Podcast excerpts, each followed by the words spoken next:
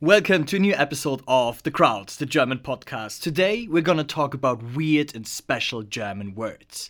And therefore, I have my dream team back on the podcast who already succeeded in the big Germany quiz a few weeks ago and who will try now to figure out what today's words mean.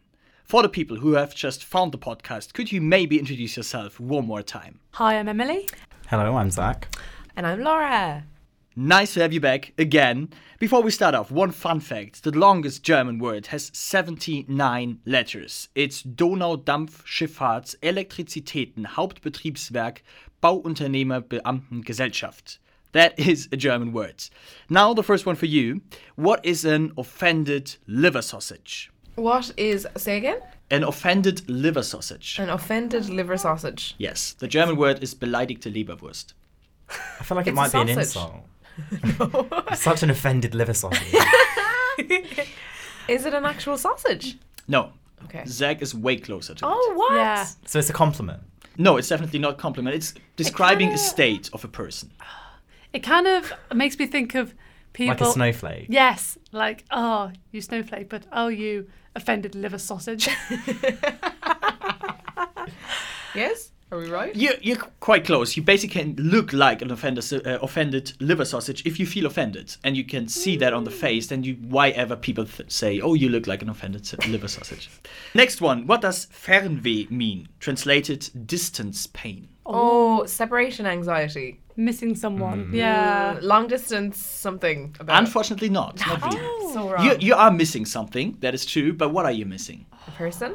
N- Not really a person. Homesickness. Maybe. Maybe it's exactly the other way around. Oh. That you, You want to go miss on holidays. Yeah, you miss holidays. You Oh. miss Oh. to see the world, explore the world. You're in your room studying, revising all the time. Oh. and you have Hi. distance pain. You want to see the world. What's this word again? Fernweh. Right. that's There really mine. is a German word for everything. Yeah. This is my life right now.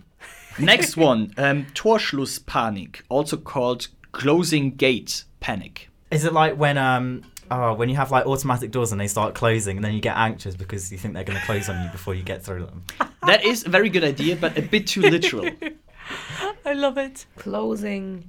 Gate panic. panic. Being scared to like move on with your life and like close the doors behind you, the metaphorical doors. It's I the, think the that'd problem be is more similar that to the that. frost, uh, doors are in front of you. Oh. So I think it might be like you're scared that like an opportunity is gonna close before you like get to it. That is true. Really? So a lot of women get Torschlusspanik, closing gate panic, when they get older, closer to 40, and they... Men- menopause. Yeah. Mm. Dun, dun, dun.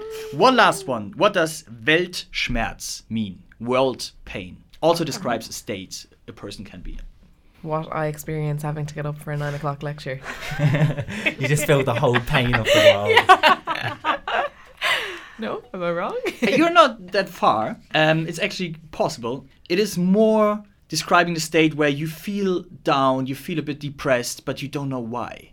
oh. So it's the whole world that makes you depressed. You, you, you, it's not the 9 a.m. lecture. It's everything. It's everything. You can't really see. say what it you is. can't pinpoint it. excellent word.